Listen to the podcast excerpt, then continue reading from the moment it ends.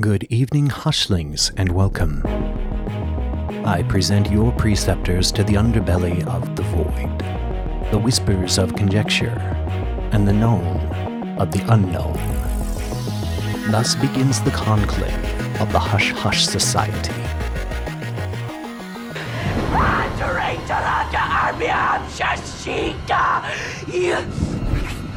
Ancient serpents, depart from this servant of God! Tell me your six names! We are the ones who dwell within. Honey, who shoshohen betokai. Sukri and habi tabit in Enoi tesa parothen and you die. Ikmiklingyo. Anablia. And I am Lucifer, the devil in the flesh. Greetings, Hushlings! Welcome back to the Hush Hush Society Conspiracy Hour. where each week we journey into the world of conspiratorial mysteries and dark truths. I'm Declassified Dave. And I'm Mystery Mike, and as always, we're joined by our altar boy, Slick Frank Sanders. Guys, what's up? Alter Boy Slick Frank Sanders here for the second coming, no pun intended. Uh, I, I was uh, I was here for the Vatican episode. Blessed be thy hushlings. Yeah. Peace be with you. Peace be with you. Peace be with you. And and with you. and with you. Eat your crackers, boys. Mm. Drinking my Body juice. of Christ. This week for Debriefing 29, we are ripping off the covers of The Exorcism of Anneliese Michel. We look into the mysteries of the 23 year old German woman who suffered from epilepsy in her teens and later diagnosed with depression. Claiming to hear voices, her family was convinced she was possessed by a demon. She underwent 67 exorcism rites before her passing, and her parents were charged with negligent homicide. But before we invert our crucifixes, just want to remind everybody to follow us on our social medias. You can find us on Facebook, Instagram, and Twitter. And the official website of the Hush Hush Society Conspiracy Hour, www.hushhushsociety.com. where you can find all of our episodes, blogs, news, and drop the ever wonderful review. You can hit us up at contact at hushhushsociety.com to discuss any topics with us or anything of the sort. And you can also purchase the drippiest of the drip, the cleanest, flyest, dapperest thread on the market at hushhushsociety.com. We promise it's the dapperest. Pull up, check it out. Well, boys, crack open your Bibles. We're getting into it. Turn to Mikel 39A. Annalise Michel was born the 21st of September, 1952. She grew up in Bavaria, West Germany. She, like the rest of her family, was a devout Catholic. They would attend Mass twice a week. Annalise's parents, Anna and Joseph Michel, were always deeply religious. Before Annalise was born, her mother became disgraced by giving birth to a child before marriage. A girl they named Martha. As punishment for her sin, Anna had to wear a black veil on her wedding day. When her first legitimate child, Annalise, was born, Anna slowly but steadily began to impose on Annalise that she had to atone for her mother's sins through devout religious practice. Annalise then went on to grow up to become a very caring and kind young woman, and her religion completely encompassed and surrounded her day to day life. While in her teen years, she often would sleep on a bare stone floor in the middle of winter to suffer for the sins of drug addicts and other damned souls. That's rough. yeah, very, very selfless. Very selfless. Guess she was really out there trying to save people. Well, at the age of 16, she experienced her first sign that something wasn't quite right. While at school, she blacked out and began to walk around dazed and disoriented, in a complete trance like state. Catatonic. She claimed to have no memory of the event when friends and family questioned her about it. She was sleepwalking. Yeah, essentially, hmm. she was just sleepwalking around at school. Well, about a year later, Annalise experienced a similar occurrence. She woke in the middle of the night to find out that she had wet the bed. again dazed and entranced. Minutes later, her body went through a series of convulsions, causing her body to shake and tremor uncontrollably. Already, I can tell she's faking this, and she's just upset that she pissed herself. I mean, if I pissed the bed in the middle of the night, I'd probably wake up and shake violently. what? that'd be that'd be my first go to. Like fuck a towel, fuck changing the sheets. I'm not waking up my girlfriend. I'm just gonna shake violently until it dries up. Here's a little secret story. Okay? All right. Inside I'm the- excited. The, history of Mystery Mike. Oh boy. Years ago, I uh, I had a lover. Okay, and uh, I stayed at her house one night, and I slept in her bed, very drunk. Uh, I woke up in the middle of the night, and the bed was wet, and uh, I was still very drunk. I had pissed the bed. Oh boy. Did you leave? So she no no. So she uh she was there and um i woke her up and i said hey your dog pissed the bed. Did you really? yeah. She goes what? My dog pissed the bed? I said yeah your dog was laying next to me and i i think he pissed the bed It pissed the bed right underneath where you were sleeping. Yeah, right in your fucking I eventually came clean to her because the story just didn't make sense. And um, she changed the sheets and she went downstairs and made me a sandwich. wow. Moral of the story, kids: Don't lie to your lover. No, moral of the story, shake violently and it'll be okay. Shake violently. So it was after this event that Annalise visited a neurologist. She was diagnosed with temporal lobe epilepsy, a disorder that causes seizures, loss of memory, and experiencing visual and auditory hallucinations. See, that shit is scary. When it comes to like your brain turning on you, that's fucked up. I've had times in my life where like maybe you're down in the basement, you know, when you're younger and you're like, oh, I gotta run up the stairs because it's scary. That still um, happens to me. It's like the scene from Home Alone with the the furnace. Yeah, with the furnace, exactly. except every time I went into the basement, you're like, oh shit, fucking scared. Did I hear something? When in reality, it's just your feet creaking beneath you as you run up, your little fat boy body. It's like schizophrenia on steroids because it has this physical aspect to it that you can't control.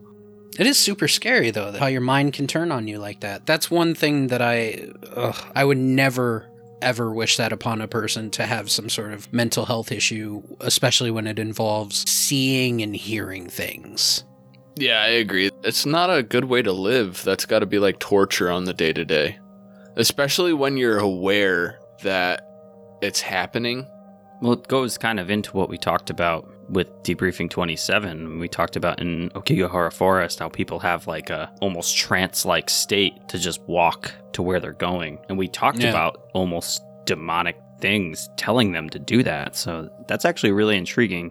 Annalise, after her neurologist visit, was prescribed a cocktail of anticonvulsive meds, antipsychotics, and mood stabilizers. Later in 1973, Annalise had enrolled to start her very first year at the University of Würzburg.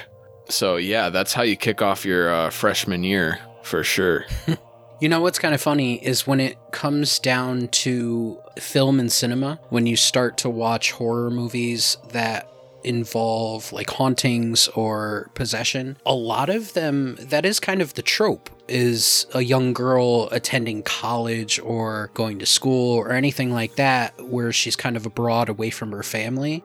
Yep. And that's when all the bullshit starts. So it's very weird that this is and maybe maybe that's where maybe that's where a lot of these horror movies got their ideas is from real everyday accounts of craziness. That's a good point. It definitely could, like, this could have contributed to that very factor. It was starting before she went to college, but this is where it, like, really starts to peak, starts to pick up the pace. Now, Hushlings, we have to remember she was diagnosed with temporal lobe epilepsy, also known as TLE, and it is a chronic disorder of the nervous system that has a recurrent, unprovoked focal seizures that originate in the temporal lobe of the brain and last about one to two minutes. And it can have a number of causes, such as head injury, stroke, brain infections, structural lesions in the brain, or tumors, and could be caused from an unknown origin.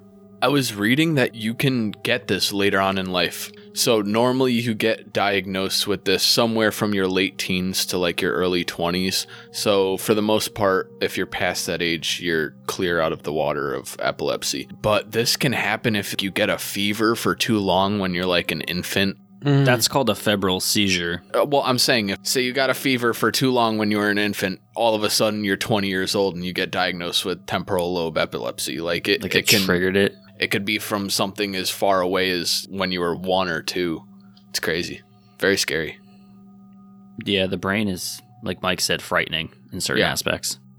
We were just talking about focal seizures, and focal aware means that the level of consciousness is not altered during a seizure. So you can be having a seizure and not drop to the floor, not have that violent grand mal type thing. And in temporal lobe epilepsy, a focal seizure usually causes abnormal sensations only. Some of these sensations might be deja vu, a feeling that you've been here, done that. Amnesia of a single memory or a set of memories, a sudden sense of unprovoked fear and anxiety, nausea, as we stated, auditory, visual, or tactile hallucinations. Tactile hallucinations, or that sounds terrifying because that's like touching. It's one thing to like see and hear things, but when your body is feeling that sensation, Feeling That- something touching your face or something. yeah, yeah, that oh fuck that. Um other visual distortions, disassociating behavior, and you can also have dysphoric or euphoric feelings of fear, anger, and other emotions. That all sounds terrible. Well, now that we know a little bit about Annalise, let's get into the actual said possession and exorcism. Now, although Annalise was prescribed medication, they failed to help her condition. Throughout her first year of college, her mental state rapidly plunged into darkness. She began to see the face of the devil wherever she went, and she said she heard demons whispering in her ears. That is fucking terrifying. She heard demons telling her that she was damned and she would rot in hell while she was praying. She concluded that the devil must be possessing her. Didn't the grandmother accuse it too? Oh, I'm sure. Yeah, I'm pretty sure the grandmother was like more hardcore religious than she was, than like the rest of the family, and the grandmother was like, Satan!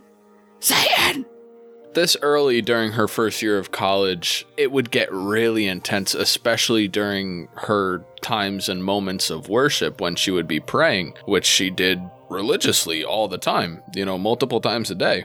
And that was the red flag that this might be more than a mental condition. This could be something demonic that was taking a hold of her, just because it had that religious tie to it, that it was flaring up so heavily during times of prayer. I feel like a person who is heavily religious, if something like this is happening to them, you're already in the realm of believing something ethereal or believing something heavenly or otherwise. That you're very quick to kind of say, okay, this obviously has to be the work of the devil, or this has to be the work of demons, or anything of the such. So if she's that type of religious person and deeply delving into her religion, it makes sense that her having something going on with her mental stability and her mental health, her quickly attributing that to something demonic. Hmm. And it can be said with a lot of things regarding religion, but I think it's a very quick and easy, quote unquote, easy explanation for a person who is deeply religious. Imagine hearing somebody go, You're gonna rot in hell, bitch. Dude, I hear that all the time. I'm not. You're- Yeah. I'm not possessed. My wife says that to me all the time.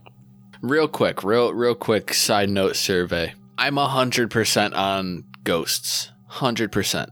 I believe in them full heartedly. I've experienced that stuff. Do you guys believe in ghosts? Yes and no. What do you mean yes and no? How is there how is there a yes and no? Well, I don't want to go down this rabbit hole, but Dave and I have spoke about this before. I believe we've even spoken about it on episodes before, but we're kind of in the same uh, in the same realm of belief when it comes to ghosts. Uh, correct me if I'm wrong, Dave. We kind of see them as maybe multi-dimensional or different time variant apparitions or entities. Understandable. Yeah. I think really what it is is, and this is my my belief, and, and like I said, Dave, I think is kind of there too, that ghosts are not necessarily the souls or residue of somebody who has passed away or died, but just a you know a vision of someone in a different timeline. My belief on ghosts is that maybe some of them are what you're seeing, the energy of a human being, whether it be a loved one. And I think a lot of that is really driven on your own psyche. Oh, that's somebody that died that's in my family, or that's a friend. Like, Mm. you know, just to comfort yourself kind of psychologically. But when you're talking in like an extra dimensional thing, if it's an apparition coming into this time and space, why not show itself as a human being? To not freak you the fuck out. I mean, it's scary as shit, anyways, but why not freak you the fuck out even more, showing its true self? It could be almost like an avatar setup. And I think Mike and I have had this conversation. Annalise became suicidal. She and her family believed that she was suffering demonic possession. A family friend arranged a pilgrimage to a sacred spring in San Damiano. This friend also became convinced that Anna was possessed due to her inability to walk past a crucifix and drink the holy water. She said it tasted bad and it hurt her to walk past crucifixes. Oh shit! Right. Yeah. well. See, it, here's the thing, though. Like, uh, are you getting the the holy water from like the big dish by the door? Because Well, then that would taste like doesn't everybody put their hands on that? Yeah, it would taste like fingers. Is this tap water? Why does this Poland Springs taste like fingers? Oh, finger water. oh no. She must be possessed. the whole not being able to walk by a crucifix thing, though. Ah. I heard she like hissed. I was watching something and she was like hissing at crucifixes, and her boyfriend at the time was like, "Oh Jesus Christ!" Like he had to like get her out of like places. Like he actually like helped her a lot throughout, and she like tried to get rid of him. Yeah, shout out to that dude because he was being super supportive to his um, possessed girlfriend. I believe his name is Patrick. Shout out Patrick. Due to Annalise's aggressive behavior towards crucifixes and holy water and any holy relics of that nature, the family had no choice but to seek help from the church. Initially, the Catholic Church had declined the exorcism of Annalise. Exorcism rites had not been used for centuries and were highly controversial in the age of modern medicine. As she and her family continued to beg for the church's assistance, Annalise only got worse. She became aggressive and physically violent. She actually turned to self violence. She was harming herself. She was drinking her own urine. She was eating spiders and other insects right off the floor. She was just doing some nasty, nasty possession type stuff. She was licking her own urine off the floor. Oh, yeah, she was living off of it. yeah. She was just drinking, off of drinking it. piss and eating spiders, the good nutrients. Uh, Well, she must have been on a pilgrimage with Bear Grylls. Yeah. Yeah, it's the only thing. Urine therapy and arachnids. Doesn't he say that you can only drink your urine once? He said you can only drink your urine once. Really? So, like, Ah. you, if, if you're dehydrated or you have no water, you can drink your own urine, but you can only do it once. I don't, Yeah, 'cause I don't trust already that guy anymore. I don't trust him. I saw this one episode where he was like in Cambodia and he used uh, I and I kid you not, I'm not exaggerating. He used a grappling hook launcher to like get across a ravine and I was like nobody surviving in Cambodia has a grapple hook launcher. Nobody has a grappling hook launcher. So I'm yeah. ordering one off of eBay right Yeah, now. I'm ordering one right now. That's really gross, though. But yeah, she was just doing some putrid stuff that like Yeah. definitely goes hand in hand with being possessed.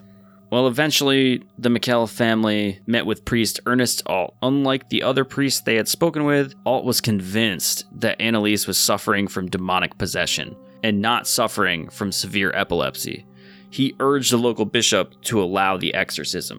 And in 1976, permission was finally granted to perform the ritual. Bishop Josef Stangl gave priest Arnold Renz permission to exorcise, according to the Rituale of Romanum of 1614, under one condition. The exorcism of Annalise Michel had to be performed in secrecy.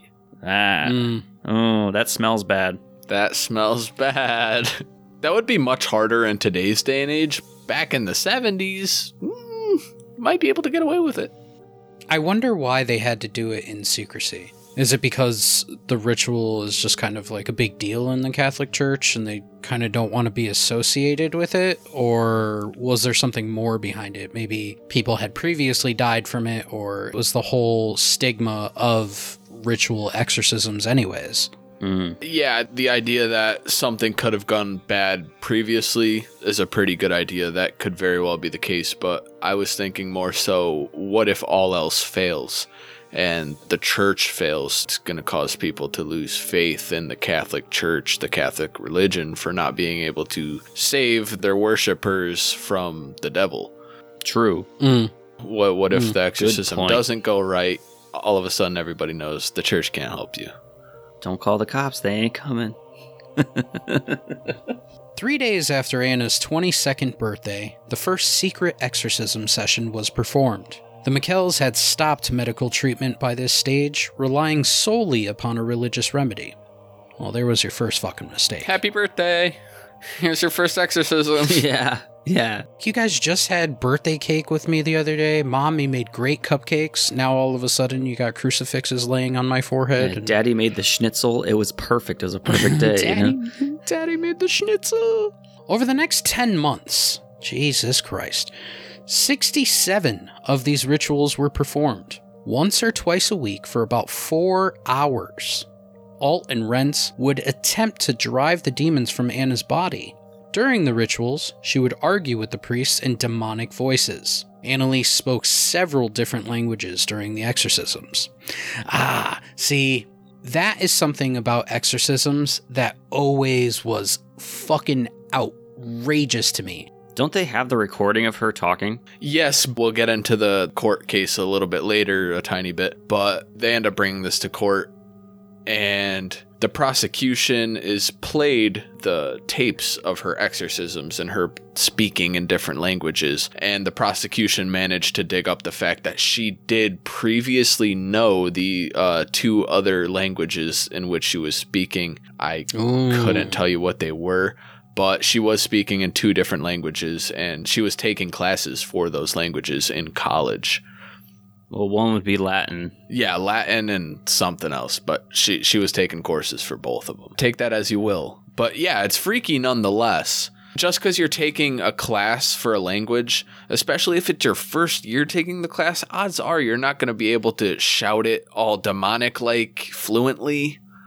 And who knows what the actual subject matter of those words were. Exactly.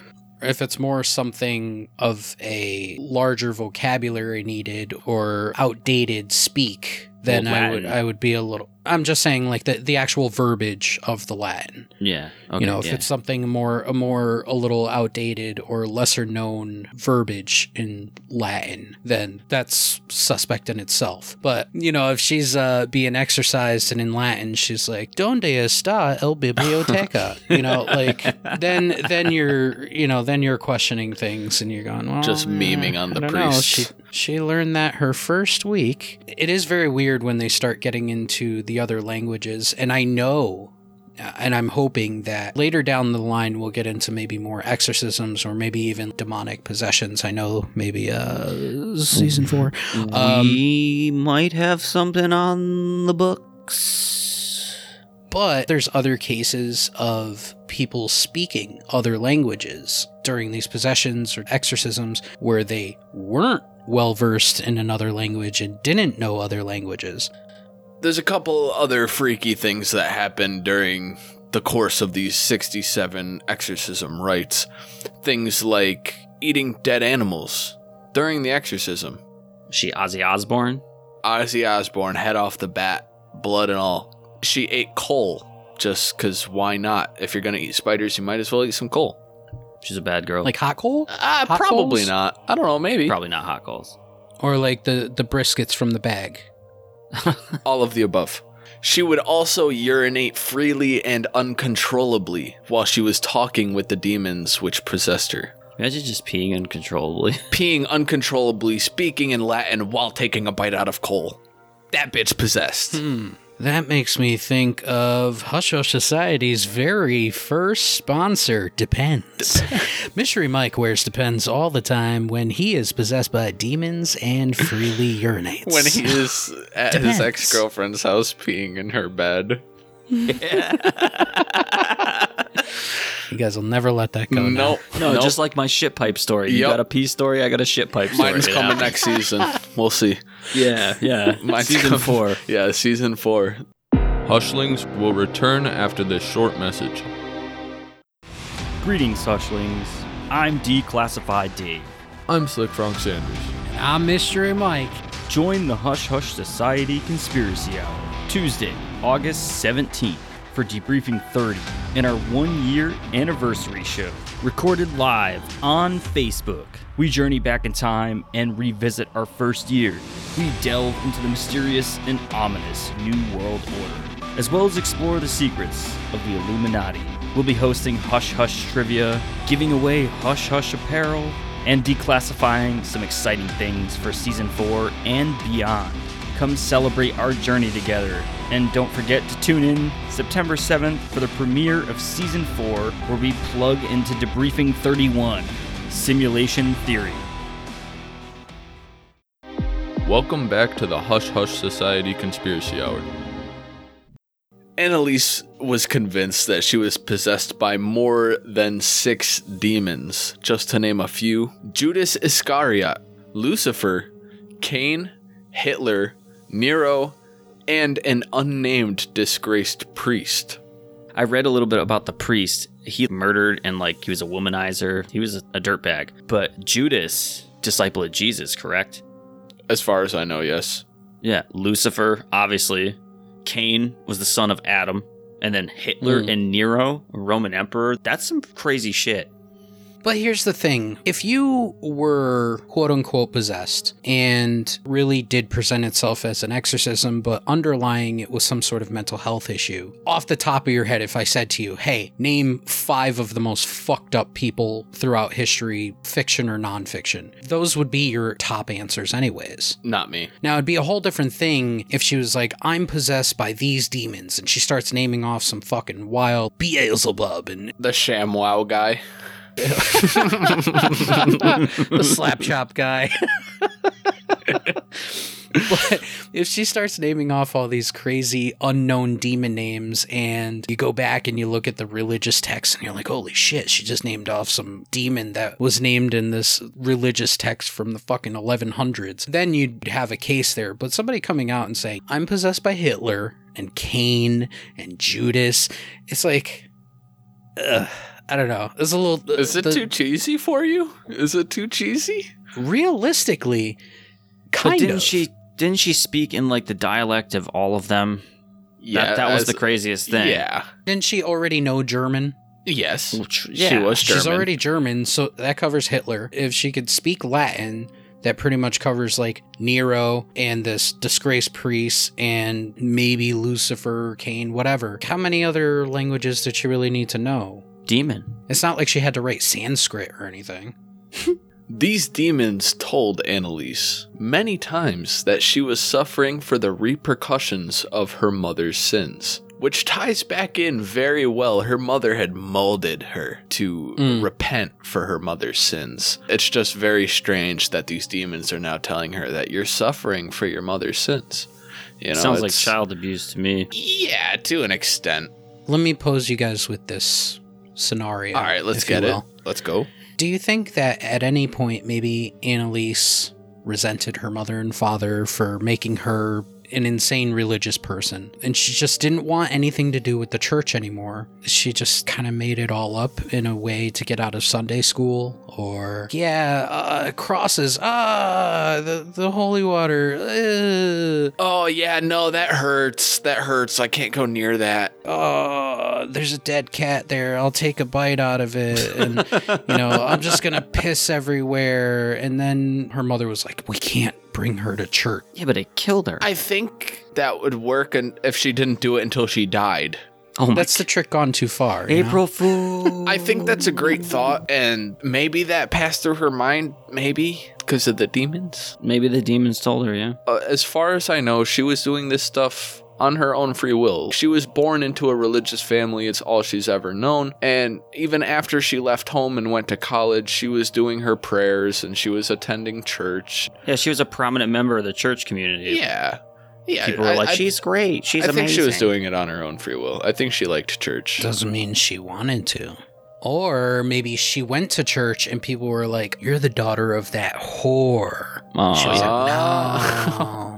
Well, in the summer of 1975, Annalise claimed she had regular visitations with the Mother Mary and told her to repent for the lost souls. Annalise agreed and plunged deeper into her demonic life. Almost everyone in her family believed Annalise has been chosen as a victim soul to suffer for others' sins. I looked into this a little bit real quick that she actually said that she'll be okay for a while, but it's gonna come back after she saves a bunch of souls. See, that's weird, though. on a very strange side note, and I don't know if it's related at all, and I don't know if this stuff is based on reality or if it's fictional or non fictional. I couldn't tell you, but I just drew a line in my head. I just watched this newer horror movie called Unholy. I don't know if either of you guys have watched that. Big old spoiler alert for the movie Unholy. Maybe like fast forward two minutes if you plan on watching it. Essentially, this deaf girl is visited by Mary, and her deafness is cured. The Vatican sends people down to this little town in Alabama or wherever they are, and they're trying to figure out if it was an actual miracle of religion or if it was hoaxed so that they could, like, put a Mary shrine there or something. And they've got all these religious people flocking into this little town because Mary is here, and they're talking about those three children of Fatima, how they saw Mary. We've spoken on that before. It turns out it was a demon that was disguising itself as Mother Mary and getting a shit ton of followers, a bunch of people to empower this demon. Just as we had said just a minute ago, Mother Mary was pretty much you can come with me and die, or you can stay here and suffer for the sins of people. And throughout these visits with Mother Mary, Annalise just coincidentally decided to keep going along with her demonic day to day life being possessed. she was already doing stuff, as we said, she was already doing stuff for other people or quote lost souls. Yeah. Before she was even possessed, she was doing these acts of goodwill. Like sleeping on hard marble floor. Stuff like that. She was already kind of repenting for people's sins and doing that stuff. This kind of harks back to the whole if this is a mental illness, then of course the most religious parts of her are going to register that. Her going on with trying to save lost souls and then like reverting back to being possessed and talking about repenting for other people's sins and whatnot. It's all a little too convenient and it all slots up to being just a mental health issue, really. Maybe in a sense, but when she started starving herself and not drinking water as an attempt to get rid of the demons, when she died, she basically weighed 68 pounds. That's what? It's like an eight year old kid. And she's 23 year old woman. We see mental illnesses and mental conditions that do drop people's weight, but not in the whole full circle of what we're seeing. Have you seen pictures of her? Like towards the end? Disgusting. Yeah, like- Unreal.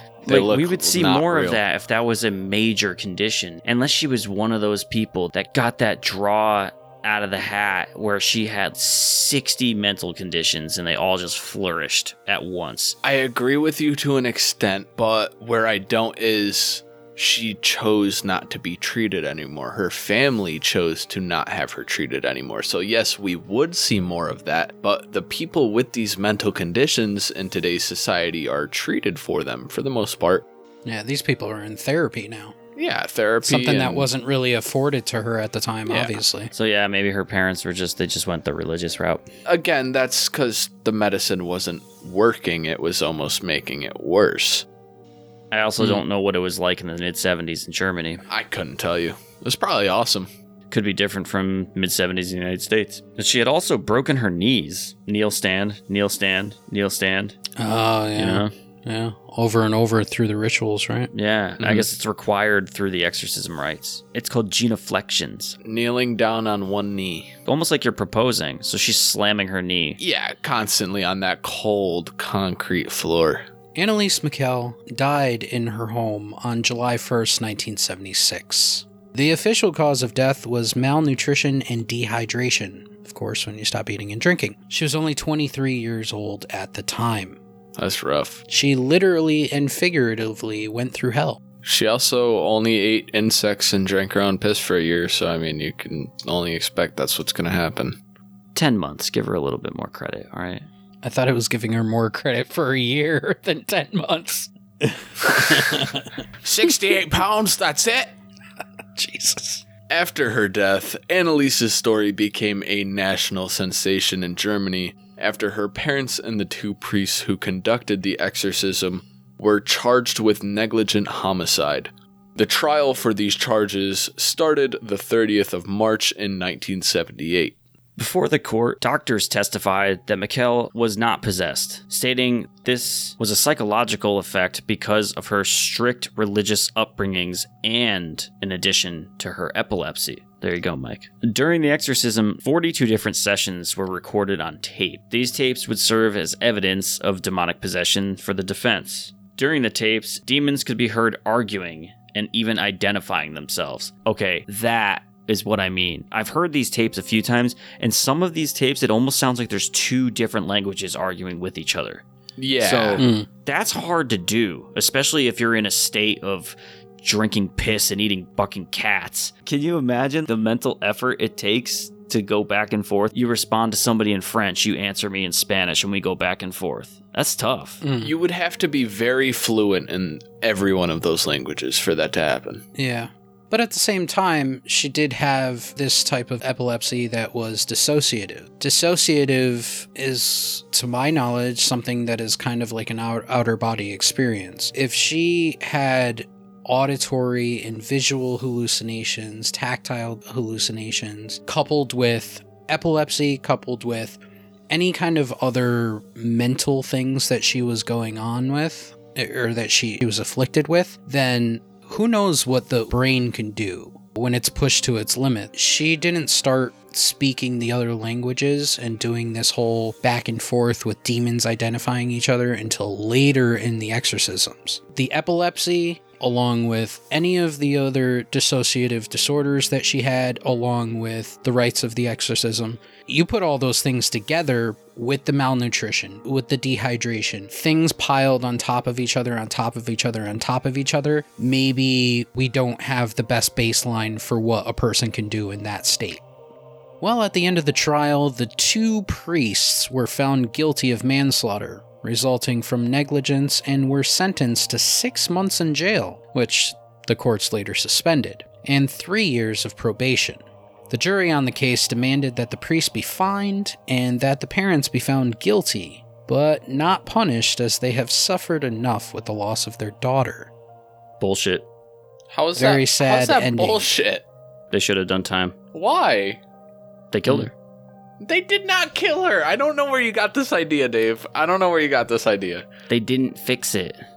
You know what? That brings us into final thoughts. Dave, let's hear those final Yeah, thoughts that I you're about know. to delve into. Alrighty then. I wanna Let's know. talk about those final thoughts. Break it So- down for me. I'm thinking, well, if they're already charged for negligent homicide, I mean, I don't know how it is in Germany in the 70s. The fact that she's compromised, she had some type of medical condition going on, whether it be physical on top of psychological, she needed some type of aid from her family. And they went through the route of doing medication and whatever, but 67 ex I mean, I don't know what goes through these exorcism rites, but 4 hours, 67 of them. I mean, sounds like a lot to go through, but I doubt she did this for attention from her parents like, "Oh, you forced me into this." I think there was definitely one something more going on because even though we don't think the names are very much significance because they're big names. If you hear your kid whose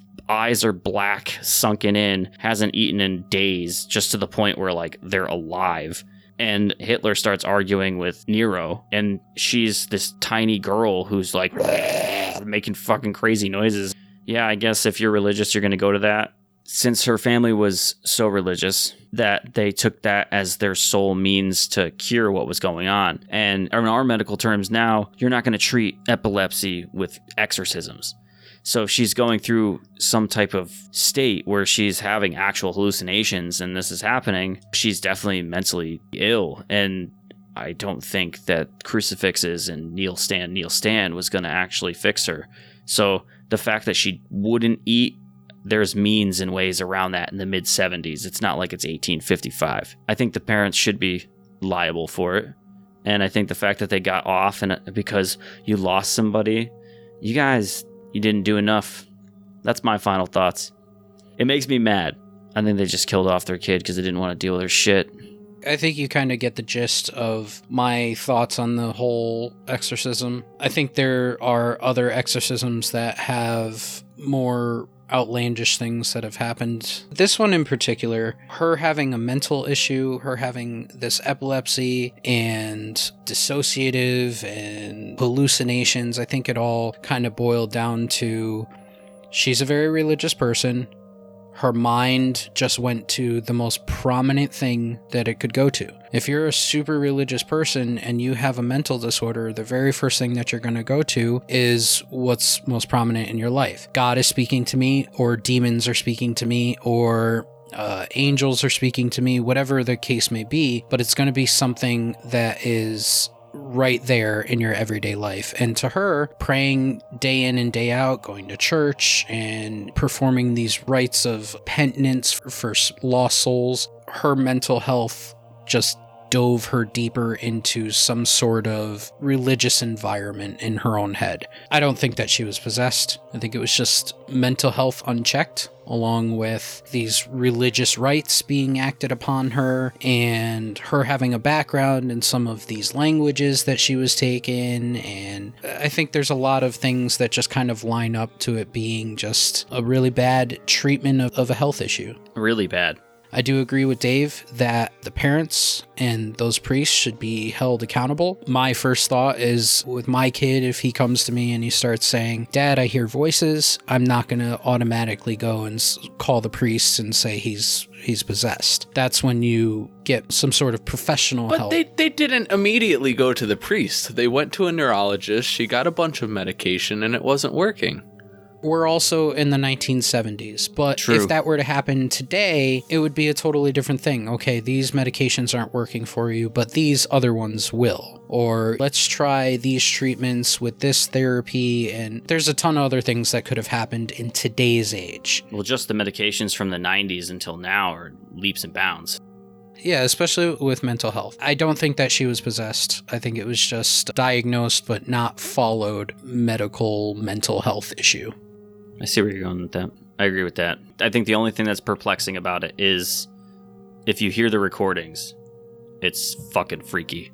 If you've ever looked at people that have multiple personality disorder or personality detachment disorder or any of these things that produce an alternate personality within a person, you can very much hear the same things going on a conversation going on between these personalities within their own heads. The personalities taking shapes of different people, different genders, different ethnicities. And I think when we hear things like that, especially when it comes to an exorcism, and we're being told, okay, this is from an exorcism, and you can hear the voices of the demons arguing with each other, then of course it's one of those things where you go into it and you're like, oh yeah, I hear voices, I hear the demons yelling back and forth at each other. But if that was presented as this is a person who has multiple personality disorder or schizophrenia, and you were to hear it, you'd go, oh, okay. That's a person arguing with themselves. That's a person making up voices for different quote unquote personalities in their own head.